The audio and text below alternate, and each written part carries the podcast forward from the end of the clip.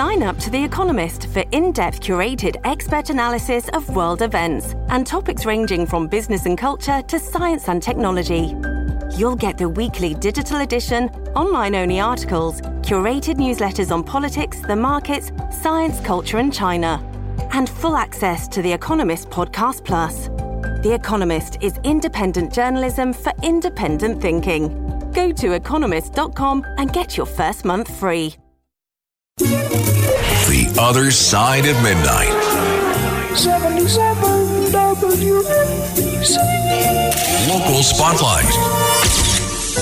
Good morrow, everyone. This is The Other Side of Midnight on 77 WABC. I'm superstar Frank Morano. Well, a big win on Friday and huge news in a case that we have been covering, a story that we've been covering for over a year. A judge permanently banned the switch to Medicare Advantage for the city's retirees. The Adams administration had intended to switch 250,000 retired public sector workers to a controversial privately run healthcare plan on September 1st. Now, this was not only unfair because these are people that were made a promise, these are people that these are people that took a job with the expectation of certain retirement benefits and you can't just pull the rug out from under them. But what I had been saying and a lot of other people have been saying is that it's also illegal. Well, as expected, based on my reading of the law and on previous rulings, Judge Lyle Frank issued a final order enjoining the city from removing municipal retirees' Medicare supplemental insurance and switching them to a mediocre Medicare Advantage plan. What happens next? Next, the city is expected to appeal. And I hope that Judge Frank's decision will withstand any appeal because New York City's administrative code is unambiguous. Section 12 126, if you want to look it up yourself, in protecting this essential benefit. You're not going to hear me say this often, but I think City Controller Brad Lander has it absolutely right here. Today's ruling is a big win for retirees who worked hard for the city for decades, uh, and many of whom already have healthcare providers are on this plan. I join with the Common Sense Caucus of the City Council, and by the way, the progressives on the City Council. This is one of those rare instances where you had conservative Republicans partnering with far left wing liberal Democrats, all to say, no, you can't simply turn your back on the city's retirees, the retired cops, firefighters, teachers, sanitation workers that have given so much to our city and were made promises about what their retirement would have in store for them. I know a lot of retirees are in this audience right now, and many of you have worked very hard on this. I know Ellen Metzger has been very vocal on this. So I hope this court order compels union leadership and the Adams administration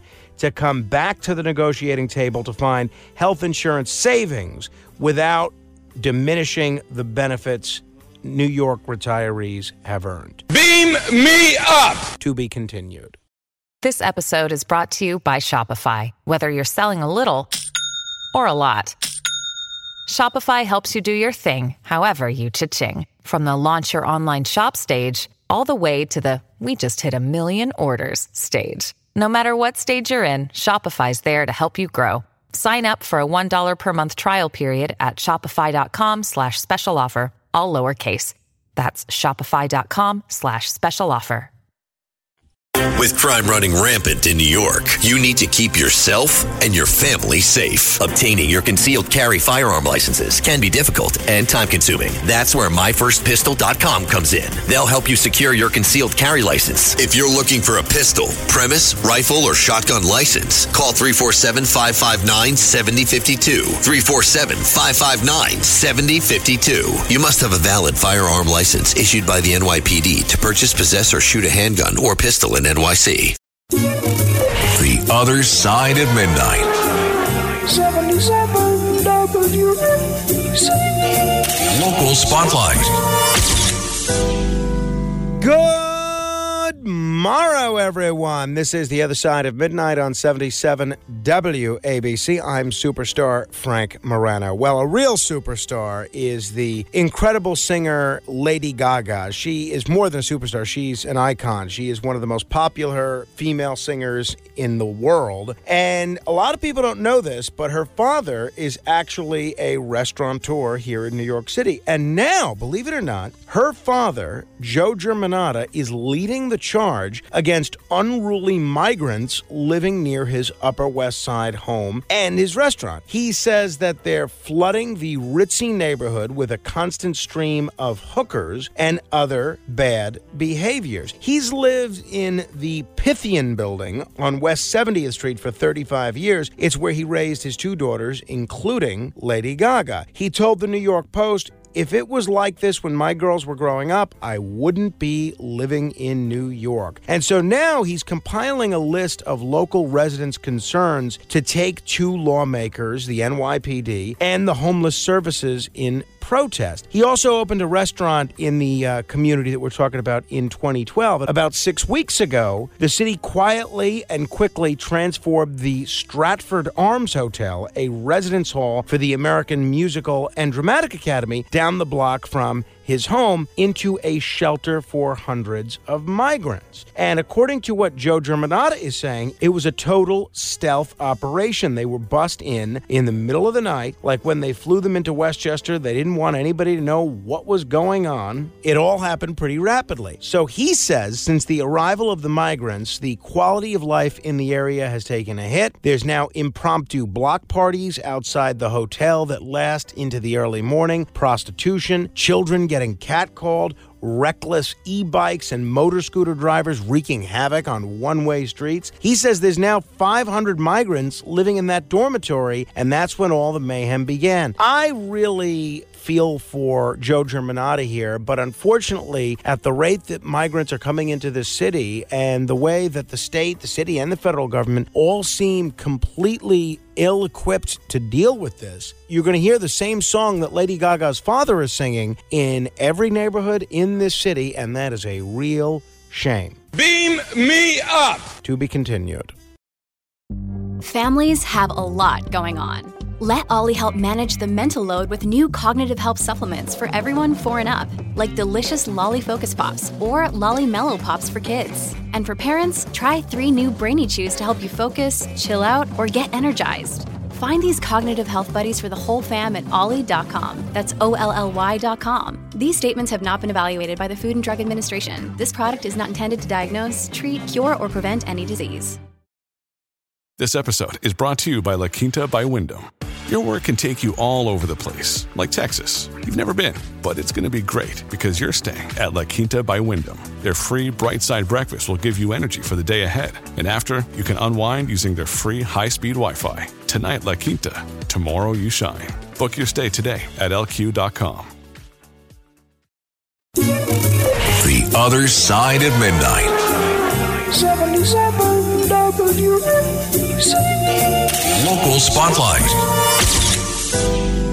I am frequently asked on this program if I could do radio at another time slot, would I prefer that? And the God's honest truth is no. I love overnight radio. I'm passionate about overnight radio. I love doing it. I love being on it. And I used to love listening to it. And there's been a few people over the years that have done overnight radio very, very well. They understood that kind of magical balance of theater in the mind, the need to entertain and inform, and recognize that this is a day part different than any other. People like Art Bell, people like Alan Colmes, people like Brian Whitman, people like my friend Curtis Sliwa, people like Jay Diamond. One of the people that did it better than anybody was Doug McIntyre. And Doug McIntyre has been a guest on the show several times. He may be with us uh, tomorrow as well. He will be with us tomorrow, at least for a uh, full hour. And he is a brilliant communicator. Well, now, Doug, who actually got his start as a writer, has a new book out. It's his first novel. It's called Frank's Shadow. Shadow. Now, why am I mentioning this? Well, for starters, we're going to talk about tomorrow. But I am actually going to be emceeing a or hosting a Q&A with Doug McIntyre on Wednesday. Wednesday, August 16th at 6 p.m. It's going to be at the Barnes & Noble at Carle Place, 91 Old Country Road at Carle Place. So if you want to come down, you can uh, get Doug to sign your book. You can meet Doug. He's in from California. You could meet me, although I'm not that difficult to meet. And most important, you can have a really interesting discussion with Doug and with me about the book Frank's Shadow. It's not about me, it is more about Frank Sinatra. We will get into that in a big way. It's gotten rave reviews. Don't tell anybody. I have not read it yet. But I'm hoping to do a binge reading session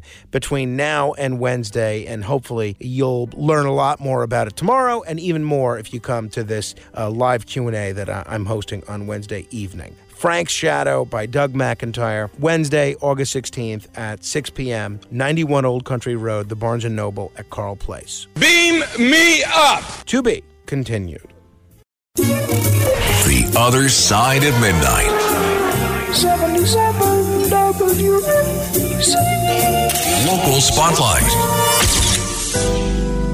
Let me get this out of the way. I am very pro tenant. I know what it's like to have a landlord that is treating you unfair. I have seen many, many tenants over the years be exploited by landlords that are just not doing the right thing. That being said, this latest initiative by several members of the City Council, the New York City Council, is just lunacy. And it's being done in the names of helping tenants. It's going to do nothing except create more bureaucracy and create more of an opportunity for certain landlords to be fined. An interesting article this weekend in the New York Post. Far left members of the city council want to propose this bill that would require property owners to provide tenants with contact information for all elected officials representing their respective neighborhoods. Under the bill, which was introduced last week by Brooklyn City Councilwoman Jennifer Gutierrez, landlords would be required to supply new and existing tenants with hard copy notices listing the names,